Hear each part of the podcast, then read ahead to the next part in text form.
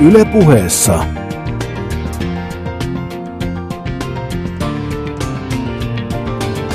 Petteri Sihvonen.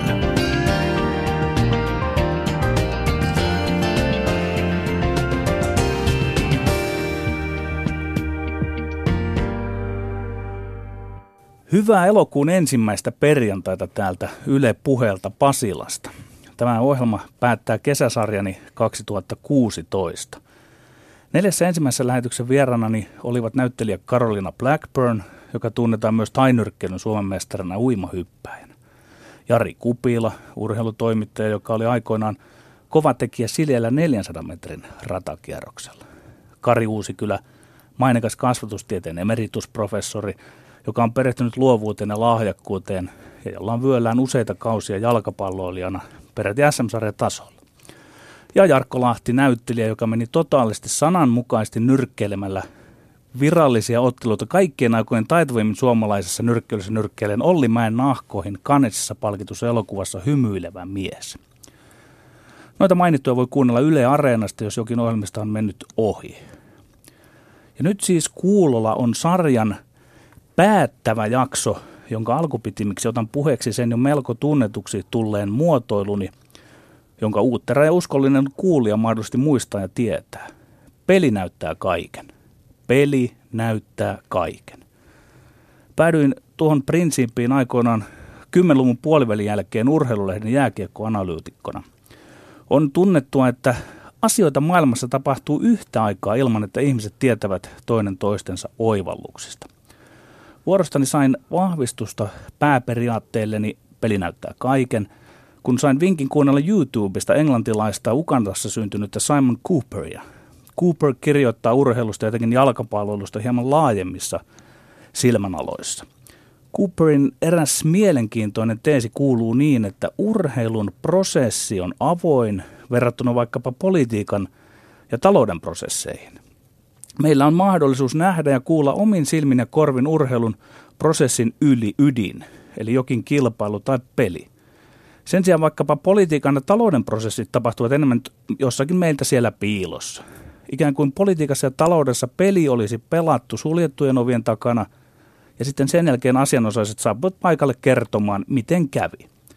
Cooper näin muodoin todistaa sen ihan talonpoikaisjärkeenkin käyvän linjaukseni puolesta, että peli näyttää kaiken. Liioittelematta yhtään pystyn oman lajini jääkiekkoilun tiimoilta näkemäni pelin perusteella jopa mainitsemaan sen, miten ja mitä asioita joukkueet ovat harjoitelleet, mihin joukkueiden prosessit harjoitusvaiheessa ovat tähdenneet, ja ne sitten pelissä sen suhteen näyttäytyvät. Vaan tänään pyrin tavallaan toista reittiä pitkin vielä syvemmälle kiinni urheilun prosessiin. Uskaltaudun testaamaan teesiäni, jonka mukaan peli siis näyttää kaiken, mahdollisella antiteesilla, jonka jälkeen voisin synteisenä todeta, peli näyttää lähes kaiken. Tarkoitus on kurkistaa urheilujohtamisen puolelle. Otaksun, että urheilujohtamisen prosessi ei ole yhtä avoin kuin itse peli tai kilpailu.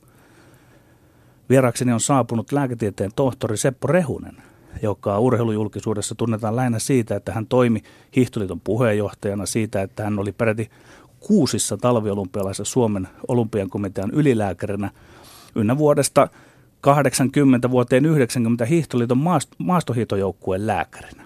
Tervetuloa, Seppo Rehunen. Lämpimät kiitokset. Alkajaisiksi haluan, että teemme, Seppo, sikäli kanssasi eräänlaiset sinun kaupat jo nyt, että kysyn lupaasi sille, että voinko tässä lähetyksessä tuonnempana kysyä sinulta myös suomalaisen hiihtourheilun dopingista ja ylipäätään dopingista koko urheilevan maailman ongelmana ja haasteena. Kaikin mokomin, ilman muuta. No niin, hyvä. Vaan ennen kuin riennämme urheilujohtamiseen ja ynnä muuhun isompaan kuvaan, käydään, Seppo Rehunen, läpi sinun omaa urheilijataustaasi. Tutkin sen verran asiaa, että olit pika- ja aitajuoksija. Viesteissä juoksit sataa metriä. Aikuisessa sinulla on sieltä jopa hopeaa ja yksi pronssi. Seurasi oli Lappeenrannan urheilumiehet. Kalevan kisoissa neljänsadan metrin aidoissa olit kaksi kertaa finaalissa. Kyllä. Miten se kaikki oikein meni? Miten sinusta oli aikoina noinkin kovan tason urheilija? No kyllähän alkoon Lappeenrannan varuskunnassa ja Lappeenrannan urheilumiesten urheilukoulussa. Ja oli, meidän seura oli ihan ensimmäisiä Suomessa, kellä oli kesäaikainen lasten urheilukoulu ja sitä veti voimisteluopittajaksi opiskeleva Timo Iitia, joka Timo juoksi, oli erittäin hyvä kahdeksansataa neljäsataa metrin juoksija, lähes maajoukkuetasoa, ja niinhän siinä kävi, että naapurin poika Erkki Mäkinen sanoi, että mennään urheilukouluun, ja siitä se lähti. Minkäs ikäisiä olitte silloin naapurin pojan kanssa? Me oltiin yksitoistavuotiaita, eli tämä oli kesällä kuusikymmentäkolme tai keväällä kuusikymmentäkolme, ja sitä ennen en ollut harrastanut käytännössä yhtään mitään, että koulussa luokan kilpailuissa ja toki Lappeenrannan kaupungin koululaisten mestaruuskilpailuissa, ja muistan sen, että oliko kuusikymmentäkolme osanottajaa ja kolmiottelussa olin kuudeskymmenesensimmäinen No, mutta tämäkin on mielenkiintoista, kun sanoit, että periaatteessa et harrastanut sitä ennen mitään, mutta jos lähdetään oikein perkaamaan, niin eikö se aika kuitenkin ollut sitä, että, että ne päivät lapsilla meni urheillessa? Oli se sitä. Meillä varuskunnassa oli semmoinen savikentäksi kutsuttu kaksisataa metriä ympärysmitaltaan oleva kenttä, jossa me toki oltiin, ja oli korttelijalkapalloa ja oli jääkiekkoa. Meiltä tuli erittäin hyviäkin jääkiekkoilijoita, oli Finne näillä Suomen nuorten leireillä, ja no esimerkiksi Pekka Maijanen, Maijasen Pekka, Paavo Maijasena tunnettu, niin oli siinä naapurin poikia, ja käytännössä kaikki urheili jotakin. Oliko se aika jollain lailla mielestäsi, ja olihan se aivan radikaalisti poikkeava verrattuna tähän nykyhetkeen? Oli se sikäli, että olosuhteet oli ne, että pihalta heti kotiovesta pääsi ulos, ja ei todellakaan ollut mitään kieltoja. Nythän on aika ironista, että tuossa Suomen Urheiluliiton tai tuon Valon ja Olympiakomitean talon vieressä, niin siinä on pysäköintipaikka, jossa lukee, että pelaaminen ja muu häiritsevä toiminta kielletty. Niin ei meillä ollut mitään kieltoja, ja aamusta iltaan, että se kotona huudettiin, että nyt syömään. Ja siinä ja pelattiin tytöt ja pojat, jos vaikka neljää maalia pelattiin, niin siinä oli kaikki mukana, kaikenikäiset. Tuossa katsannossa varmaan te lapset itse ikään kuin omistitte sen oman harrastuksenne. Tuskin teitä kuskattiin sinne ja haettiin pois ja muuta. Että se, se on myös varmaan merkittävä tekijä sen ajan urheilulle ja siitä, että siitä alkoi kummuta Suomelle tämmöistä huippu-urheilua. No kyllä olet niin oikeassa kuin olla voi. Ei todellakaan. Sitten kun se siirtyi vanhalta kentältä Kimpisen kentälle tämä harrastaminen, niin ei tullut kyseeseenkään, etteikö sinne olisi mennyt itse. Paljonko siinä oli matkaa? Oli, meiltä oli kaksi, kolme kilometriä, mutta esimerkiksi Arto Brykkarella oli melkein kymmenen kilometriä, viisi, kuusi kilometriä, ja aina tuli pyörällä Huhtiniemestä, että ei siinä ei, ei ollut kyydityksiä todellakaan, ja harrastus oli lasten ikioma. Tämän ohjelmani vakiokuvastoon kuuluu sellainen eräänlainen vaihtoehtoisen identiteetin identiteettipeli, jossa kysyn vieraaltani nyt sinulta, Seppo Rehunen, että kuinka lähellä tai kaukana oli se, että sinut tunnettaisiin Suomessa maineikkaana neljänsadan metrin aitojuoksun mestarina sen sijaan, että me tunnemme sinut enemmän urheilulääkärinä ja urheilujohtajana? Oikeasti se ei kyllä ollut lähellä. Yritys oli aivan mahdoton. Yritys oli vakavaa, ja Timo Iitiasta tuli valmentaja niin, että viisitoistavuotiaana meillä oli tämmöinen ryhmä, siinä oli maajoukkojuoksija Jouko Kokkonen ja naisten puolella Eija Ristola ja, ja viestijoukkueita. Niin viisitoistavuotiaana niin kun tein oman päätöksen, että alan urheilla vakavasti. Ja Timo Iitia oli valmentajana, ja melkein viisitoista vuotta, ehkä kymmenen vuotta tuosta eteenpäin urheilin vakavasti, mutta ei, ei kyllä neljänsadan aitojen Suomen mestaruus ollut lähelläkään. Mikä mahtoi olla, oletko analysoinut jälkikäteen, että mitä olisi mahdollisesti pitänyt tehdä toisin, vaan oliko vaan niin, että mittasit itsestäsi kaiken irti ja muut vaan oli parempia? Vaikka panostaminen oli täyttä, niin koko ajan oli kaikkea muuta. Oli koulunkäyntiä, se oli itselle äärimmäisen tärkeä, opiskelu oli tärkeä, lääketieteen opiskelu täällä Helsingissä, ei se kuitenkaan ollut mitenkään kevyttä ja normaalitahtiin. Sitten oli jo tutkimustyötä siinä mukana, kirjoitustyötä, kaikkea muuta, että vaikka se urheilu oli tärkeä, niin se ei ollut kuitenkaan ykkösasia. Ja on kyllä myös varma, että ei, ei lahjat riittänyt, että jos on, niin ei ollut geenejä tarpeeksi, ei kerta kaikkiaan. Tätä tekee mieli kysyä Kari Uusikylältä, joka tulee jossain kohtaa vieraksi ohjelmaan, että kummat ratkaisevat geenit, vaan se ympäristö. No varmaan ympäristö on aika tärkeä, ja jos teidät sieltä lapset lähetettiin kotoa, että menkää ja urheilkaa, niin tuliko sinulle tavallaan sitten kotoa myös sillä tavalla kahdet eväät, että jos nyt kärjistää, että urheilulliset eväät ja akateemiset eväät? No joo, kyllä voi sanoa, koska sekä isä että äiti oli käynyt nelivuotisen kansakoulun ja kyllä muistan hyvin pienestä asti, että isä oli aivan loistava siellä koulussa ja hänelle sanottiin, että pitää jatkaa koulussa, mutta Saarenpitäjässä, Saaren Mikkolaniemellä nykyisessä Parikkalassa, se ei kerta kaikkiaan ollut mahdollista.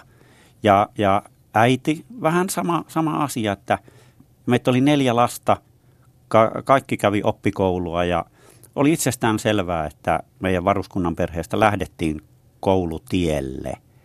Ja kun se koulu maittoi, niin oli myös itselle aika selvää, että lääketieteellinen tiedekunta on se paikka. Ja taas urheilun suhteen, niin kotoa ei ollut ei todellakaan pienimpiäkään paineita. Siihen hyväksyttiin ja varsinkin sitten myöhemmin isä kävi katsomossa, oli siellä Kimpisen katsomo ylärivillä ja aina katsoin, että onko isä siellä ja oli, että hän, ei, hän oli kilpa-ampuja, mutta hän ei esimerkiksi ollut seuratoiminnassa yleisurheilussa mukana.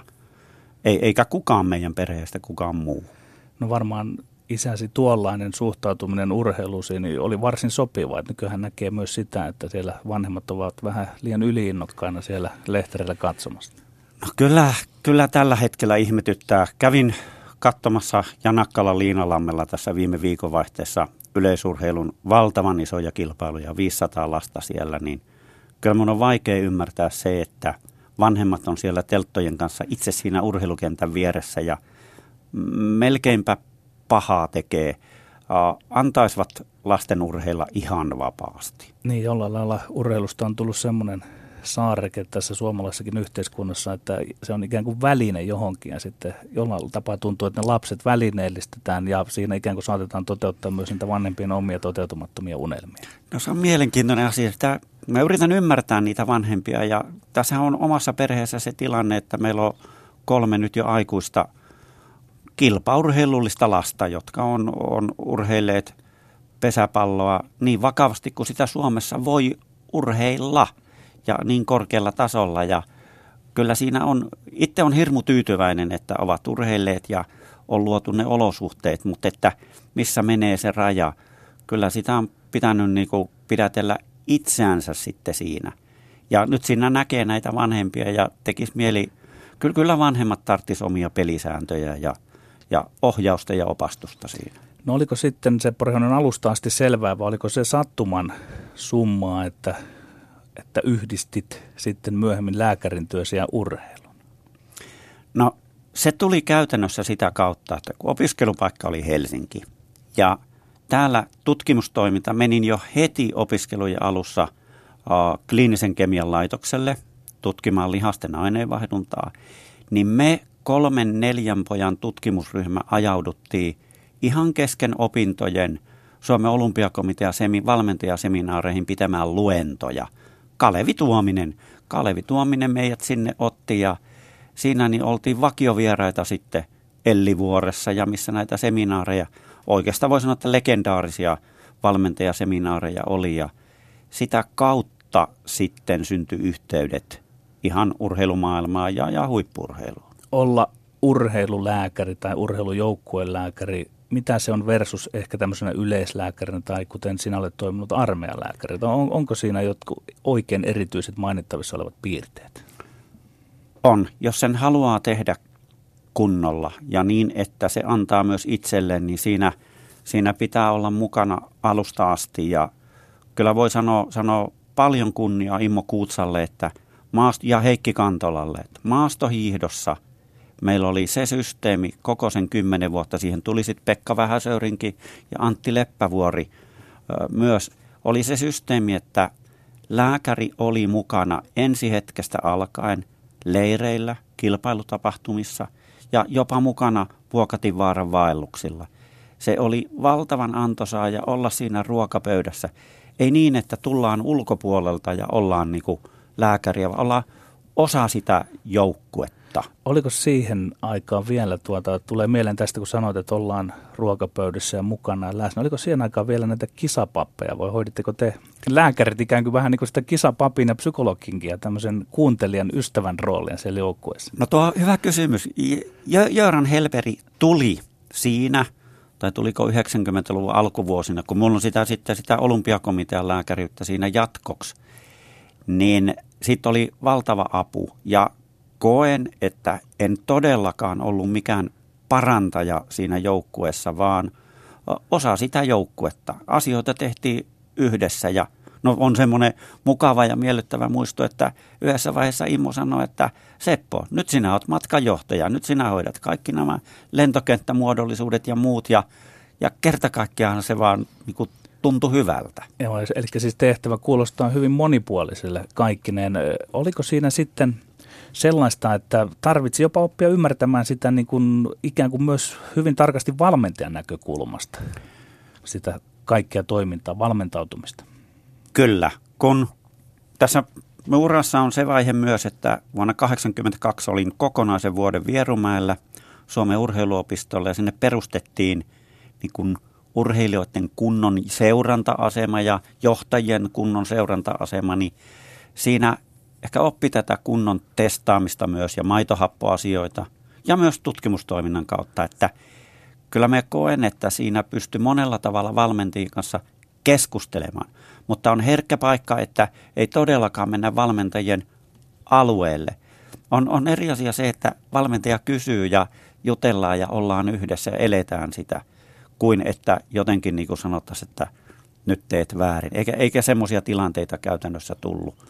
Ja sittenhän tuli erittäin hienosti oppineet to, todella niin, niin, niin Vähäsöyringin, Vähäsöyrinkin ja Leppävuori, joilla oli tätä tieteellistä taustaa enemmän kuin Immo Kuutsalla, jolla oli ikään kuin voimisteluopettajan tausta ja käytännön valmentajatausta. Olet todella monipuolisesti toiminut suomalaisessa urheilussa. On pakko kysyä, kun olet toiminut myös tietyllä tapaa siinä Nuori Suomen mukana. Kyllä.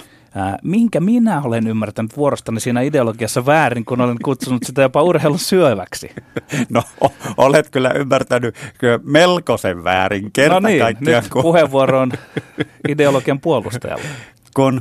Pekka Vähätalo. No tässä tämäkin on hieno sattuma, että oli, oli olympiakisojen, talviolympiakisojen haku Suomeen. Ja se oli, Jari Piirainen johti sitä ja tämä oli yhdeksänkymmentäkahdeksan maaliskuussa. Niin käytännössä oli niin, että ensin olin siinä olympiakomitea, siinä olympiakisojen haussa ja suoraan siirtä siirryin Nuoren Suomeen. Vähän semmoisen Suomi liikkuva lapsen maan lähettiläksi Pekka Vähätalon pyynnöstä. Niin en... kokenut silloin, enkä koskaan kokenut minkäännäköistä ristiriitaa siinä, että luodaan lapsille edellytyksiä ja antaa lasten liikkua ja lapsi on oman liikuntansa päähenkilö. Niin ei ole mitään ristiriitaa sen kanssa, että kilpaillaan, pyritään olympiavoittoon. Saman, samana päivänä saattoi olla, olla näitä erinäköisiä projekteja Nuoressa Suomessa ja sitten olikin olympiakomitean valmennuksen asiantuntijajohtoryhmän kokous, jossa mietittiin, että mitkä on ne valintakriteerit vaikka Naganon kisoihin. Ei siinä, se on samaa urheilua. Joo. Onko käynyt sitten niin, että mahdollisesti sitä ideologiaa, minkä nyt saat kuulostava ihan järkevälle tässä, niin sitä on sitten myös tulkittu jossain lajiliitoissa ehkä mahdollisesti vähän yli, että kun on ollut niitä kaikki pelaaja puolen pelin takuu ja sitten kun sitä mennään aika nuoresta ja aika vanhaksi, niin se saattaa pikkusen mielestäni olla pois myös siltä huippu-urheilulta sitten. Tota ei voi kiistää. On, on, ei ole mitenkään helppoa se, että sanotaan, että jaetaan vaikkapa jääkiekkokaukalo kolme osaa ja sekuntikellolla mitataan, että miten nämä lapset pelaa. Ee, ei se ole. Se on ollut yhden lajiliiton sovellus, äärimmäisyyteen viety sovellus. Kyllä niin... Kun kiers, mehän kiersin myös ympäri Suomea urheiluseuroissa sillä, että, miten niinku, että ne vanhemmat antaisi lapsille tilaa liikkua, eikä, eikä lapset liikkuisi lasten puolesta ja olisi siinä liikaa. Niin, ja kyllä, kyllä sai erittäin lämpimän ja hyvän vastaanoton. Ei se, emme ole kokenut ikäpäivänä todellakaan minkäännäköistä ongelmaa, että on Nuori Suomi-ideologiassa ollut. Se on ollut hienoa, että on saanut olla mukana siinä. Ja Pekka Vähätalo on vaikuttanut myönteisesti. Hän on Nuori Suomi-ideologian isä. niin hän on vaikuttanut, vaikuttanut Suomen lasten ja nuorten urheiluun valtavan paljon. Ja yksi tärkeä asia, silloin koko ajan sanottiin, että lasten tulee liikkua tuntikausia päivittäin. Tuntikausia päivittäin. Selvä. Nyt käytetään aikaa siihen, että saamme määritellyksi urheilujohtamista, urheilujohtajuuden. Mikä osa mielestäsi, Seppo Rehunen, ja tehtävä urheilusta ja huippu-urheilusta kuuluu urheilujohtajille? Mitä on hyvä urheilujohtajuus?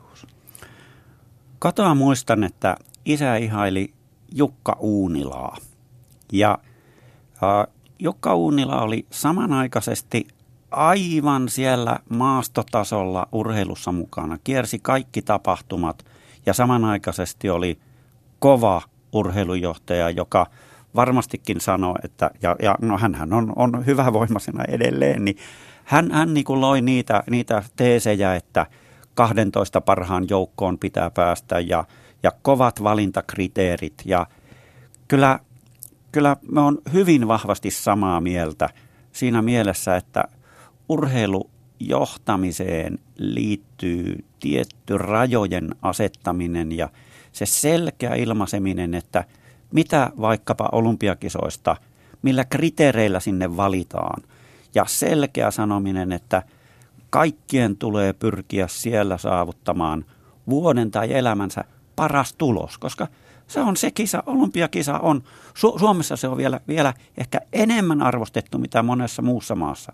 Olympiakisa on tapahtuma, jossa urheilijan pitää olla elämänsä parhaassa kunnossa. Ja urheilujohtajan tulee sanoa se. Miten nyt sitten suhtaudut tähän, kun nykyinen urheilujohtaja Mika Kojonkoski sanoi, että riittää, kun suomalaiset urheilijat ilmeneeräävät hyvää energiaa kisoissa, niin se kuulostaa pikkusen vähän toisen suuntaiselle kuin tämä Uunilan tyyli. No tässä on, joo, Mika Kojonkoski. Mika Kojonkoski on palkkatyöntekijä. Risto Nieminen on urheilujohtaja. Tä, tässä aivan, on niin kuin selvä, selvä, selvä ero. Ja Risto Niemisen tulisi sanoa, odotan, että Risto erittäin monipuolisena urheiluihmisenä sanoo, että kyllä, me mennään tekemään sinne. Me luodaan ympäristö sellaiseksi. Ja Mika Kojonkosken tehtävä on luoda se ympäristö sellaiseksi, että kaikilla on mahdollisuus tehdä elämänsä paras tulos siellä. Ja sitten lasketaan, ja oletus on se etukäteen tilastojen mukaan, että se on kahdesta neljään mitalia, jos näin käy. Ja, ja siinä se on.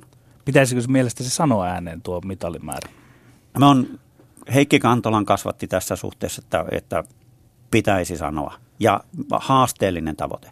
O, uskaltaa ottaa se riski, että sanotaan, että vaikka että neljä mitalia, vaikka sisimmässään tuntisi, että siihen päästään vain erittäin hyvillä onnistumisilla. Mutta se pitää uskaltaa sanoa. No, onko sekin myös sitten ongelmallista, että luetaanko me urheilun ystävät, urheilun kuluttajat, kun Pirun raamattu on sitten tätä, että jos sieltä sanotaan, että neljä ja tuleekin vain kaksi, niin onko siinä vaara sitten, että tämä palkattu johtaja nostetaan ristille? No kyllähän me luetaan sitä, niin se vaan on, mutta se on osa tätä, no osa tätä peliä, osa tätä urheilua. Siinä pitää olla tavoitteet ja siinä pitää ponnistella ja se voi olla ilolla tehtyä ja viihtyvyydellä tehtyä. Se on, on yksi tärkeä asia, minkä luulen nähneeni tässä urheilussa, että vaikka ollaan miten maailman huipulla, niin niillä ihmisillä on aina inhimillinen lähipiiri. Siinä on aina lähipiiri, siinä on isät ja äidit ja siskot ja veljet ja, ja jopa lapset ja vaim, vaimot ja miehet. Ja se on niin kuin kerta kaikkiaan niin tärkeää, että, että siinä, siinä pitää olla sitä inhimillisyyttä mukana. Eikä se sulkeudu pois sillä, että sanotaan, että neljä mitalia. Jos pohditaan lisää tätä urheilujohtajuutta, millä muilla mittareilla urheilujohtajuuden onnistumista voisi mitata muuta kuin alaisten urheilijoiden menestyksellä? Onko se ainut ja oikea mittari?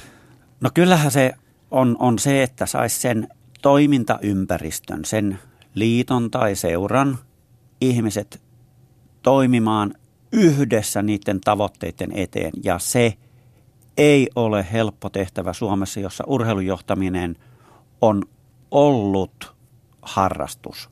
On joku päätyö ja harrastuksena pitäisi yhdistää monesti eripuraisia tahoja, kestää arvostelua, se kuuluu siihen. Se on, Se on ehkä helppo asia, mutta se yhteisen päämäärän löytäminen sellaisten ihmisten kanssa, jotka jotkut on vuosikymmeniä siinä tehnyt töitä, niin ei se ole helppoa. Mutta sitten kun mainitsit tuon, että ää, on tavallaan niin kuin harrastuspohjalta urheilujohtajuutta eteenpäin ja siinä on omat puutteensa, mutta sitten taas toisaalta kun katsoo tätä, että kun nämä pestit ja virat, niissä on alkanut myös näkyä rahaa nykyään, niin onko silloin sitten se vaara, että, että kaikin käytettävissä olevin konstein ikään kuin pyritään pysymään niissä asemoissa. Ja sitten pikkusen tuntuu, että kun jopa suomalaiseen urheiluun tällä hetkellä liittyy hieman tämmöistä korruptiota ja muuta, niin tämä, tämä saattaa olla sitten se mitallin kääntöpuoli.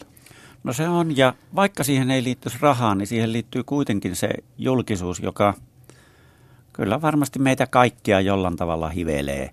Ja urheilujohtamiseen tulee kaupan päälle se, se julkisuus, tulee ehkä, ehkä ulkomaanmatkoja, tulee ystäviä, tulee tämmöisiä seurapiirejä. Kyllä se tahtoo viedä mennessään ja äh, sitten joskus pahinta on se, että sitten se urheilujohtaminen siinä jää sitten sivuun. Toivoisin, että niin ei olisi, mutta palkattua urheilujohtamista niin on kukaan jäänyt ajasta jälkeen, että ei sitä juurikaan Suomessa kovin kummoisesti ole. No ei sitä ilmeisesti riittävästikään sitten vielä ole.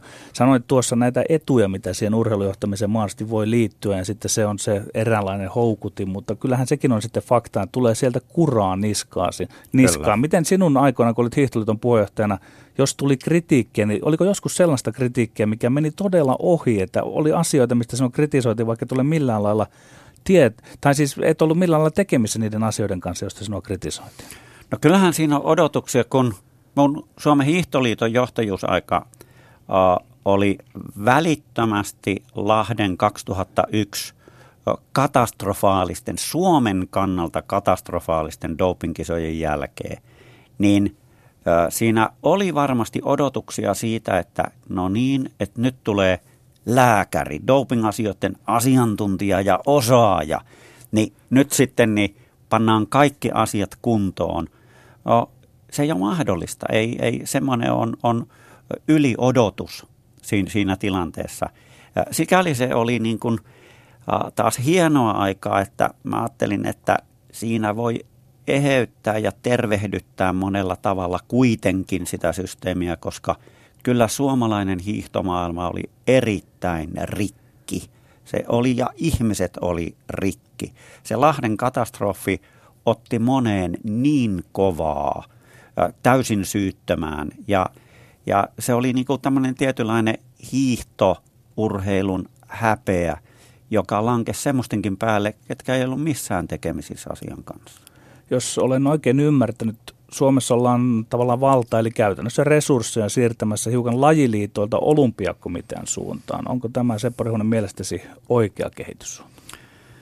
No, tämä on, tämä on vaikea asia. Me on tällä hetkellä ulkona täältä tai näistä asioista, mutta me on aikanaan päätynyt itse semmoiseen kolmijakoon, jonka mielelläni tuon esiin. Ja se on se, että lasten ja nuorten urheilu.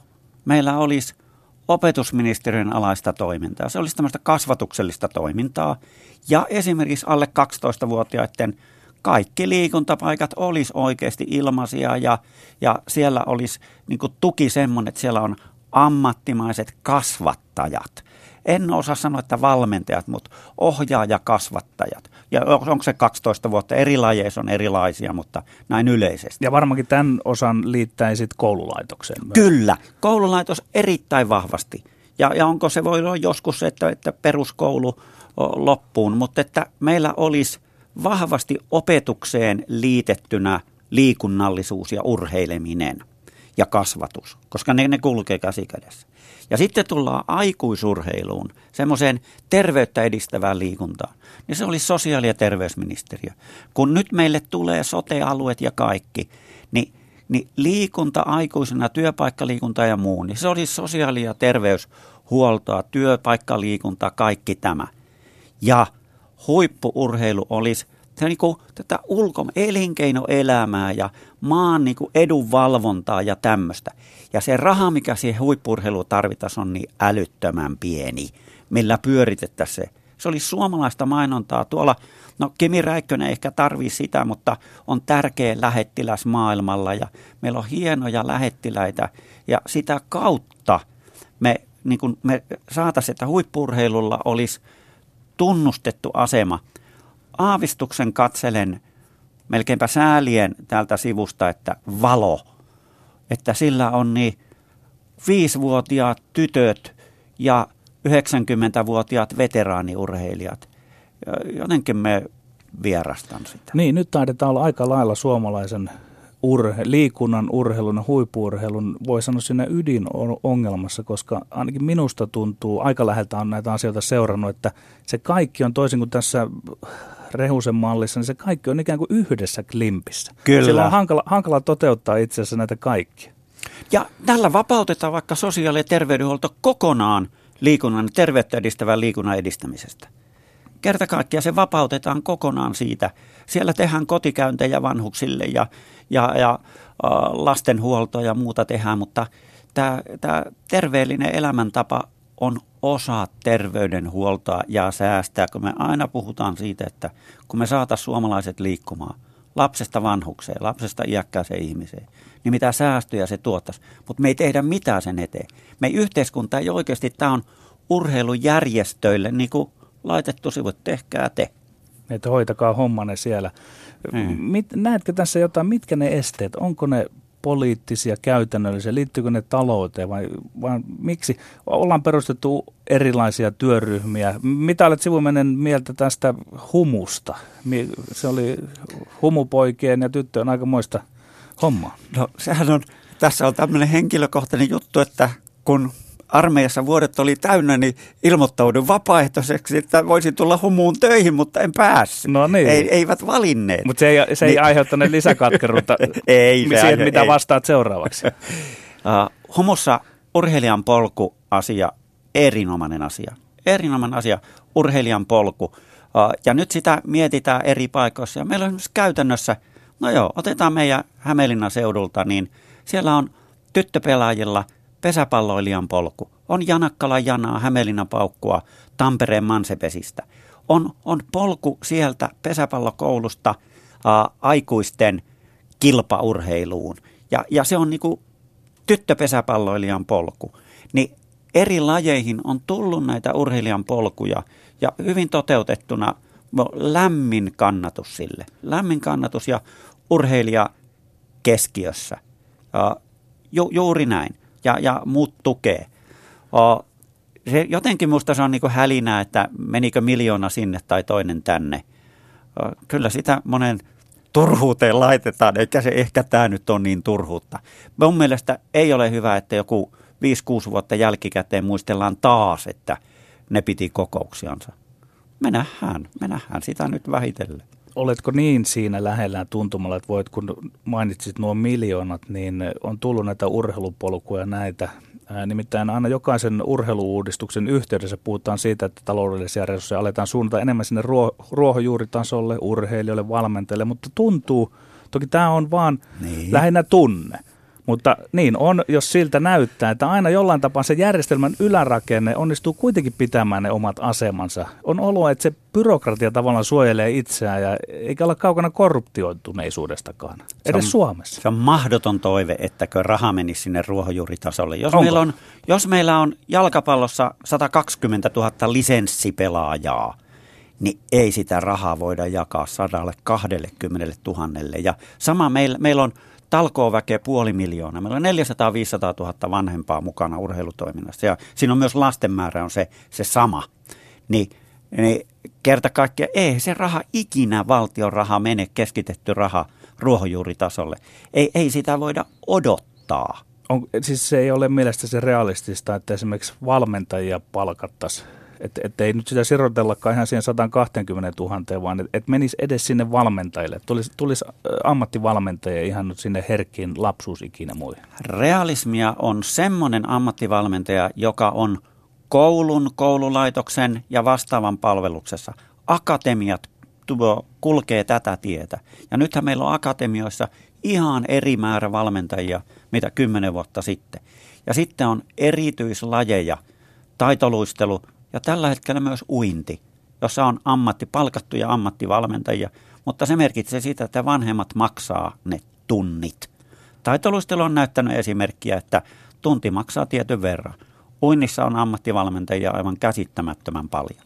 Ja sieltähän pikkuhiljaa tulee uimareita. Joo, ja sitten taas toisaalta tuntuu, että tuota, kun näitä ammattivalmentajia on, niin siinä kyllä todellakin käydään, niin kuin sanoit, siellä tuota vanhempien bussilla. Että jääkiekko sama juttu. Niin, kyllä, kyllä ehdottomasti. Mutta että siinä kohtaa, niin voisiko tämä malli Rehunen jollain lailla irrottaa jostain sitä rahaa, ettei se, ettei se siis siitä urheilemisesta tulee pian tämmöinen niin kuin ylemmän keskiluokan, ylempien keskiluokkien perheiden lasten homma, kun, kun ne harrastusmaksut ovat todella aika korkeita tällä hetkellä. Et, et se, on, se on hankala yhtälö, että ammattivalmentaja tulee lisää, mutta käydään vanhempien bussilla. Se, se on. Ja tässä on kaksi lajia, jos erotetaan jalkapallo ja jääkiekko. Niin jalkapallo on viimeisen asti pyrkinyt siihen, että maksut on alhaisia. No, ei ole laatu, valmentamisen laatu ei silloin vastaa sitä. Ei har, isävalmentajat ja harrastajavalmentajat. Ja tämä on vaan, vaan tosiasia. Kiekko on hyväksynyt sen, että maksetaan. Ja uinti ja taitoluistelu. Koulu, tämä semmoinen malli, että se opetusministeriö ja koululaitos olisi mukana, niin se helpottaisi sitä. Se helpottaisi sitä ehdottomasti. Tämän kesäsarjani toinen vieras Jari Kupila leikitteli aikoinaan urheiluiden lounaskeskusteluissa, että mitenköhän urheilun kävisi, jos tuossa aivan meistä kivenheiton päässä nyt oleva Valotalo ja sen koko väki lakkaisivat olemasta ja toimimasta urheilun parissa. Kupilan tämä retorinen heitto taisi sisältää ajatuksen, että urheilun ei kävisi mitenkään. Huomenna tytöt ja pojat jatkaisivat urheilemista, kuin mitään ei olisi tapahtunut. Miten kommentoit Seppo Rehunen? No totta kai voi leikitellä. Ja Jari Kupila on tämmöinen filosofinen ajattelija, ja, mutta on eri mieltä. Pidät urheilujohtajien puolta ja pidät, pidät tota, tämän, näiden lajiliittojen puolta ja näin tässä, tässä katsannossa. Siinä katsannossa, että otetaan nyt vaikka hiihtoliitto esimerkkinä, niin hiihdolla valtakunnallisesti meni niin kauan hyvin, kun hiihdon johtoorganisaatio, toimistot, kaikki oli kunnossa. Oli matkanjärjestäjät kunnossa, oli lisenssien asiat, kaikki toimi. Lahden katastrofin jälkeen, kun raha loppui, niin lähdettiin supistamaan sieltä yläpäästä siitä, joka koordinoi ja johti toimintaa, jonka jälkeen valmentajat rupeaa järjestämään lentolippuja ja muita. Ei se voi mennä niin. Pitää olla joku järjestys talossa. Pitää olla tietty määrä niin kuin johtamista ja siinä työkaluja, toimistoja ja organisaatioita. Ampumahiihto.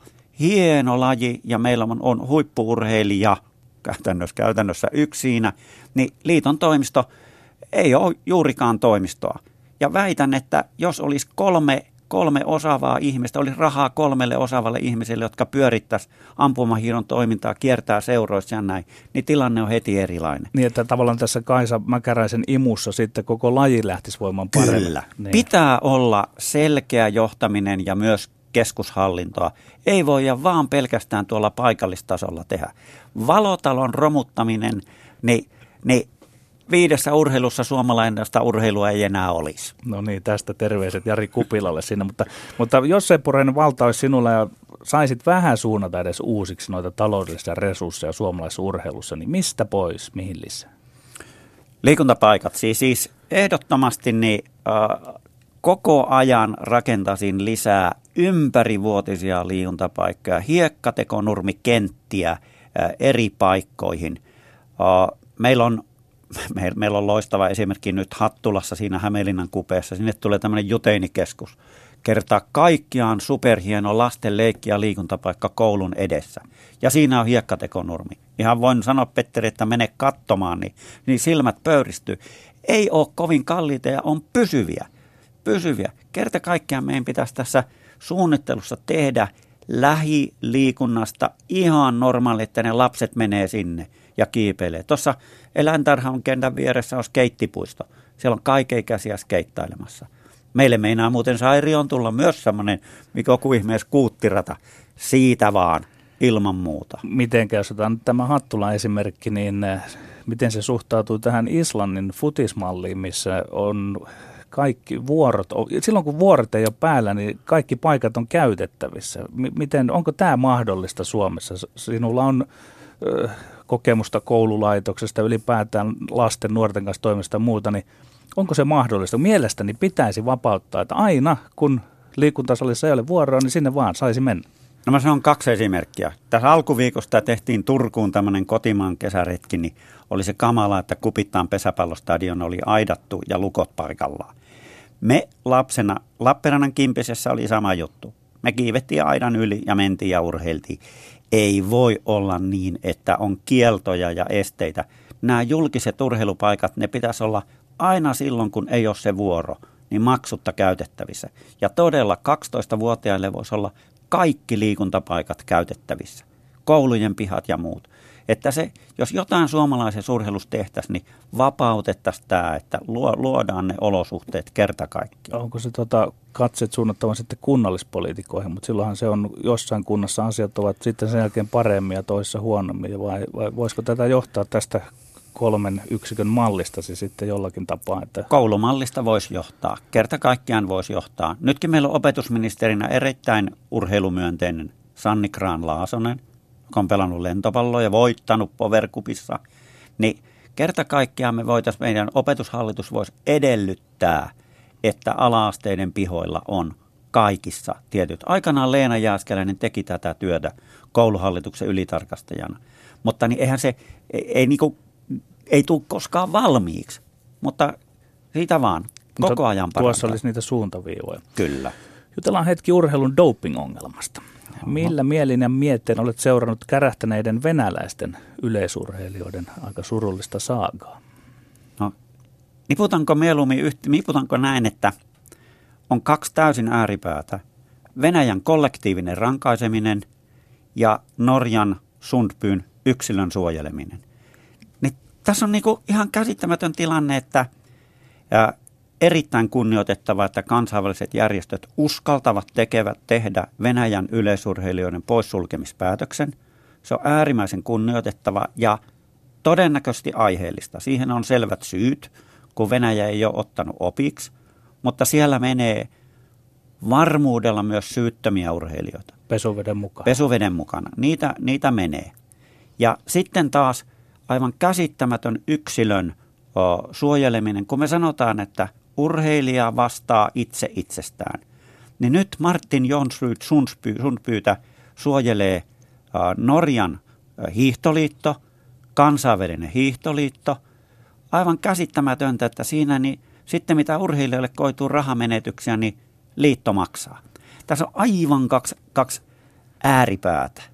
Ja noiden välillä sitten pitäisi pystyä käymään se jonkunlainen varmaan mustan ja valkoisen välillä se kompromissi siinä, että sinä olet muistaakseni esiintynyt myös sellaisissa puheenvuoroissa, pitänyt yllä semmoista puhetta, että, että pitää olla aika tarkkana myös, että urheilijan oikeusturva Kyllä. toteutuu. Et, et se on taas niin kuin tässä Venäjän, Venäjän tapauksessa, niin voi olla aika niin kuin uhas. Venäjän tapauksessa nyt se on uhassa ja taas Sundbyn tapauksessa niiden urheilijoiden oikeusturva ei toteudu, jotka käyttävät astmalääkettä niiden rajojen mukaan. Ja nyt meillä julkisuudessa on Aino Kaisa Saarinen ja Sami Jauhojärvi muu, jotka toteuttavat uskollisesti juuri sitä ohjetta, jonka kansainvälinen hiihtoliitto ja dopingsäännöt sanovat. Ja Sundby ylitti sen moninkertaisesti ja häntä suojellaan. Niin siinä niiden uh, sääntöjen mukaan toimivien urheilijoiden oikeusturva on vaarassa. Seppo Rehunen, täytyy ottaa yksi tämmöinen ohi pöytäkirjan suunnittelematon kysymys, koska se jonkun verran kansaakin kiinnostaa, että ö, sanotaan niin kuin humorisesti letkautetaan, että onpa se kumma, että kun näitä astmaatikkoja just siinä sattuu olemaan näin paljon näissä hiihteissä, vai onko se laji tal, talvisen ilman hengittäinen, mutta synnyttääkö se sitten tätä? Laji synnyttää sitä. Se synnyttää kiistatta sitä, kun on miinus kymmenen astetta ja vedetään äärimmilleen, niin laji myös sellaisille, kellä ei ole synnynnäistä herkkyyttä, niin saavat sitä sen harjoittelun ja lajin vaikutuksesta. Kyllä, laji synnyttää sitä. Tämä, tämä tuli selväksi. Ää, muistelen sellaistakin, että olet joskus hieman arvellut ja epäröinyt, että onko oikein, että vuosien jälkeen tulee näitä käryjä, että kun testausmenetelmät kehittyvät, ovat kehittyneitä, näytteitä on otettu sitten talteen, onko pakastetaanko niitä, niin mi- miten tänä päivänä suhtaudut tähän, että näitä jälkijättöisiä kärryjä tulee aika rapsakasti? Muistat oikein, en, en tunne iloa siinä, että Olli-Pekka Karjalainen saa kultamitalin kahdeksan vuotta tai kymmenen vuotta joidenkin suurten kisojen jälkeen. Se Olli-Pekka Karjalainen on ansainnut sen, mutta se on jälkijättöistä. Toisaalta en sitten, mulla ei ole selvää mallia siihen, että kuinka pitäisi tehdä, että vaikkapa Sotsin kisoista, jos nyt löytyisi, että viidenkymmenen kilometrin voi kolmikko, venäläinen kolmikko, oli selvät, että Lekkovin johdolla kaikki ovat siinä kilpailussa käyttäneet dopingia, niin saisiko se neljänneksi tullut sitten kultamitalin tai ei? Öö, se, olen sanonut ja olen edelleen sitä mieltä, että kaksi vuotta pitäisi olla se raja. Kaksi vuotta pitäisi olla se raja ja, ja, ja sillä selvä. Sitten niin, niin tulokset on ja pysyy ja ne on historian kirjoissa. Sundbyn tapauksessa ollaan just siinä rajalla. Nyt niitä on jo muutettu kuulemma tuloksia, Tuudeskiin tuloksia, kovaa vauhtia. Mutta sekään ei ole huono asia. Tämä oma, oma tuntemus on hyvin ristiriitainen. Se ei ole huono asia, että jälkipäin, jälkeenpäin huomataan, että silloin menneisyydessä ne käyttivät. Mutta jos ei silloin mentäskään henkilöihin, vaan sitten niin kuin, niin kuin todettaisiin, että tätä käyttöä on ollut ja testit eivät olleet silloin niin hyvät. Voidaan, hyvin ristiriitainen kysymys. Joo, onko tämä ristiriitaisuutesi ehkä seurasta siitä, että sinussa on selvästi tällainen urheiluromantikon henki ja sitten on tietysti toisella puolella lääkäri ja lyövätkö ne vähän niin kuin toistaan korvalle tuossa, kun pohdiskelet tätä kysymystä? Se voi olla. Sitä urheiluromantikkoa on varmasti. Sitä on varmasti. Et onko sitä lääkäriyttä vai ei, niin sitä, nyt, sitä kyllä en osaa sanoa. Ja tuota, olisiko sitten hyvä kompromissi se, että, että tota, minustakin tuntuu oudolle, että niitä jälkikäteen, että sillä Olli Karjalaisen sijoituksella pelataan, mutta vaikka otettaisiin sitten näiltä mitallisteilta, jos jäävät kiinni, niin jälkikäteen otettaisiin ne mitallit pois, mutta se tuntuu niin jotenkin erikoiselle, että sitä muljoitetaan sitä järjestystä sitten Kyllä toiseksi. Se on erikoista, kyllä se on erikoista. Jätettäkö sitten ykkös- ja kakkos- ja kolmossijainen ja nelonen on nelonen? Nyt käsi sydämelle, kun toimit Hiihtoliiton puheenjohtajana, kuinka informoitu olit siitä, jos urheilijat ja valmentajat vehkeilivät doping kanssa, dopingin kanssa tai eivät vehkeilleet? On, on, onko siinä asemassa, kun mä muistan sitten, kun sitähän on paljon spekuloitu sinun jälkeen, siinä oliko heti sinun jälkeen, vaan oli, oli Esko Aho ja muuta. Esko Ahohan on sanonut, että ei hän ole tiennyt mitään näistä asioista. Onko Hiihtoliiton puheenjohtaja tai jonkun muun lajiliiton puheenjohtaja, onko se niin kaukana kuitenkin siitä arjesta, että, että tällainen henkilö ei voi tietää mitään? No, ei ole tarvinnut informoida kenenkään yhtään mitään, kun käytännössähän oli niin, että kaksituhattakaksi olympiakisat, Salt Lake City, niin tulin kahdentoista vuoden tauon jälkeen maastohiihtojoukkueen ja hiihtojoukkueen ylilääkäriksi. Eli olin siellä sekä olympiajoukkueen että hiihtojoukkueen ylilääkäri. Ja valmentajina Reijo Jylhä ja Ismo Hämäläinen. Ja kerta kaikkiaan niin asuttiin heidän kanssaan samassa paikassa monta viikkoa, kuukausi. Ja sitten valinta Hiihtoliiton puheenjohtajaksi tuli, tuli niin kaksituhattakolme alusta, jolloin sitten Valdi Fiemmen kisat, jossa Kaisa Varis oli ensin korkea hemoglobiini ja sitten oli, oli näitä epojohdannaisia, niin olin siellä kisakylässä hyvissä ajoin ja ennen, ennen kuin joukkueen varsinainen lääkäri tuli paikalle, niin olin sen kisajoukkueen lääkäri. Niin ei siinä ole tarvittu mitään informointia mihinkään suuntaan. Tuota, ehkä tässä nyt sitten hypätään pois tästä sinun yksittäistapauksesta. Sinun no. asemasihan on tavallaan niin kuin ollut aika erikoinenkin, koska olet ollut sekä lääkärinä ja sitten siinä puheenjohtajana, mutta no niin kuin ylipäätään tämmöisenä niin kuin yleisempänä kysymyksenä, niin pitäisikö puheenjohtajien jollain lailla olla informoituna paremmin vai onko se niin kuin, niin kuin minä tulkitsen, että sitä on, se on niin kuin dopingin käyttö Suomessa, kun se käsittääkseni ei ole tällaista, se ei ole missään tapauksessa valtiojohtosta. Mm-hmm. Enkä oikein jaksa uskoa, että se on edes niin kuin liitto, jonkun lajin samaa liittojohtosta, mieltä. Niin ei ole. Niin itse asiassa tilanne on aika hankala. Siitä dopingin käytöstä usein tietää vain ja ainoastaan se urheilija itse ehkä hän, se henkilö, joka on välittänyt ainetta, hänkään ei voi tietää, että onko se kaveri käyttänyt sitä, ja valmentaja saattaa tietää, niin t- tässä ollaan aikamoisissa vesissään. Silti kuitenkin myös se puheenjohtaja, ymmärrän, että hän saa siitä haipakkaa ja löylyä niskaansa. Täsmälleen samaa mieltä. Suomalaisessa tapauksessa voi olla sellainen ääritapaus, että vain urheilija itse tietää, edes valmentaja ei tiedä. Ja silloin urheilujohtajan syyttäminen tästä, hän on todella etäällä. Kukaan ei mene kertomaan sille urheilujohtajalle, että hei, meillä on kahdeksan urheilijaa ja kaksi näistä käyttää dopingia. Ne käyttää sitä, on, ovat käyttäneet menneisyydessä täysin salaa. Eivätkä välttämättä kerro kavereilleenkaan. seitsemänkymmentäluvun alku oli eri asiaa. Olin Santahaminan urheilukomppaniassa varusmiehenä ja ei ollut ollenkaan tavatonta, että silloin ihan alku, että siellä lattialta löytyi valkoisia pillereitä tai muuta. Mutta kaikki oli sallittua. Kaikki ei ollut, oli sallittua, ei ollut kiellettyä.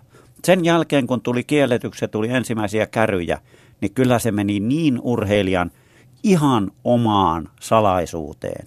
Aletaanko me, Seppo Rehunen, päästä sen kaksituhattayksi synkän hiihtourheilun varjon yli ja ohi? Että meillähän on kansakuntana tapana tuota vielä märehtiä vuoden tuhatyhdeksänsataakahdeksantoistakin tapahtumia. Että, et, et joko näitä ollaan riittävästi vatvottu vai pitääkö ne niin kauan vatvoa, että se, sen yli päästä? Aletaan päästä. Sieltä ei ole urheilijoita jäljellä. Ei ole juuri valmentajiakaan. Valmentajat vähitellen vapautuvat. Kari-Pekka Kyrökin pikkuhiljaa vapautuu. Kyllä me aletaan päästä, ja Lahden kisat kaksituhattaseitsemäntoista ensi helmimaaliskuussa niin on tietynlainen puhdistautumiskisa kieltämättä. Ja toivon mukaan myös satavuotis itsenäisyysjuhla on puhdistautumisjuhla, eikä niin, että me koko ajan palataan sisällissodan, kansalaissodan asioihin. Suomalaisen huippu-urheilun terävin kärki on kiistatta hieman päässyt pahastikin tylsistymään tässä. Siitä varmaan voidaan olla yhtä mieltä. Mutta voidaanko tähän suhtautua myös sellaisen positiivisen kautta, että se tämä terän tylsyminen olisi yksi merkki, tekijä ja syy sille, että antidopingtyö Suomessa on onnistunut. Suomalaiset urheilevat nykyään ehkä verrattain puhtaasti.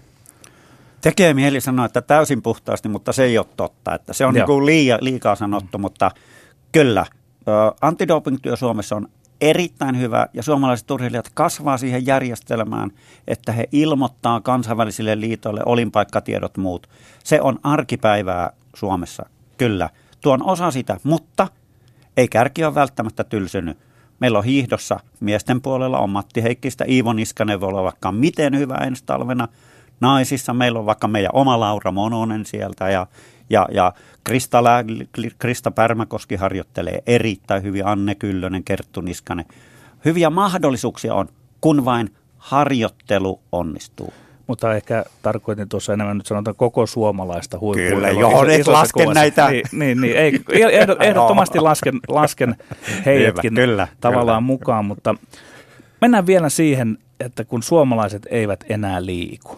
Niin tuota, se on se laskeva trendi, jonka varmaan ehdit nähdä, kun peräti kolmekymmentäkaksi vuotta olit armeijassa tuolla mukana eri tehtävissä. Mikä sinun käsityksesi on? Kuinka surkeassa jamassa tällä hetkellä? Onko sinulla kontaktipintaa sinne armeijan tietoihin ja näihin? Että mitä ne pojat ja tytöt siellä enää sitä Cooperia esimerkiksi juoksevat? No kunnonlaskuhan siellä on päättynyt ja en olisi niin pessimistinen. Kun me seurataan Suomen Gallupia, Suomen Gallup tekee viiden vuoden välein koko kansasta liikkumistutkimusta, niin meillä kävely, pyöräily, kuntosaliliikunta. Naisethan käy kuntosaleissa ihan mahdottoman paljon. Työpaikkaliikunta, sauvakävely, sauvakävely on ollut ihan loistava. Siitä on tullut kahdeksansataatuhatta, yhdeksänsataatuhatta sauvakävelijää. En, en ole huolissa. Painon nousu on loppunut. Eli käänne olisi niin kuin tapahtumassa. Käänne, ainakin vähintäänkin ollaan tasanteessa. Joo. Myönteisin mielin. Joo. Otetaan sitten vielä mukaan, olet ollut ja olet edelleen vahvasti mukana urheilun talkootoiminnassa. Tämä talkootoiminta vilahti tuolla yhdessä edellisessä vastauksessasi, niin missä jamassa se on ja mikä osa sillä on suomalaisen urheilun tulevaisuudessa? Talkootoiminta on urheilevien lasten vanhempien varassa ja tämmöisissä kaupungeissa, missä on vanhaa sotilasperinnettä ja muuta, niin, niin, niin eläkeläissotilaiden varassa. Hyvin, hyvin pitkälti. Kyllä lasten vanhempien varaan se rakentuu ja tulee tulevaisuudessakin rakentumaan, koska palkkaa siitä ei saa ja jonkun pitää järjestää kisoja. Siellä voi olla palkattu organisaattori, mutta kymmeniä talkoolaisia tarvitaan. Rahasta puheen, onko mitään tolkkua, että monet nuoret ihmiset tienaavat urheilulla miljoonia ja tähtiluokassa puhutaan jo kymmenistä ja sadoista miljoonista. Onko tällä kehityskululla enää mitään tehtävissä vai näetkö sitä ongelmana ylipäätään? Nää, ei, ei ole mitään järkeä siinä, että tämmöisiä, vaikkapa kiekkoilijat tekee tuommoisia sopimuksia, että kymmeniä miljoonaa dollareita, euroja. Ei siinä ole mitään, ei siinä ole mitään järkeä. Sitä ei voi suhteuttaa millään tavalla siihen, ettäkö se ura olisi lyhyt tai että se on täysipainoista. Ei, ne summat on tähtitieteellisiä, se on kyllä ihan turhaa. Mutta olemmeko me vikapäitä, sinä ja minä, jotka haluamme seurata niitä urheilijoita? Mehän sen muodostamme, lajien seuraat sen, joka maksaa sitten sen tähtikultin, koska seurojen on pakko palkata, kilpailla niistä parhaista pelaajista ja sitten se menee niin kuin sosiologisesti, mihin se ylä, yläpää vie niitä summia, niin sitten se keskiluokka seuraa perässä. Tämä on aika hankala yhtälö varmaan. On, yltiöpääfanit on siihen syyllisiä. En laske itseäni heihin. Mitä muuten laaja seuraat vielä tällä hetkellä? Aivan kaikki. Kaikki. Olet Ihan. siinä mielessä niin kuin tämmöinen todella yltiöpäinen fani. Ja... Kyllä. No joo. joo. Niin. On, on niin kuin runsas seuraaja, mutta niin, fanitus on vähän siinä, että on yksi asia, mitä fanita. Ja se on, että kun on S M-viestit vaikka eläintarhassa ja Lappeenrannan urheilumiehet juoksee, niin huudan kotona ja kannustan ja... ja, ja kerta kaikkiaan iloitsen niitä lappeenrantalaisten, vaikka en tunnekaan enää juurikaan. Haluan tässä kohtaa tuota kautta vielä palata tähän Mika Kojonkoskeen, mitä hieman kriittisesti kysyin tuossa, niin mahtoisiko Kojonkoski myös tällä vastauksellaan tarkoittaa sitä, että me opittaisiin semmoinen uudenlainen katse siihen urheiluun, että se ei aina ole se ratkaiseva, että onko se oman maan urheilija kolmas vai onko se kuudes? Varmasti, koska Mika omassa valmennustoiminnassaan on pitänyt erittäin tärkeänä sitä ryhmää ja ryhmässä viihtymistä. Kyllä, jonka kautta hän on saavuttanut aivan maailman huippuluokan tuloksia. Että se, se pelkkä viihtyminen ei kyllä, kyllä riitä, että niitä tuloksiakin tarvitaan. Kiitos haastattelusta, Seppo Rehunen. Kiitos. Yle Puheessa Petteri Sihvonen.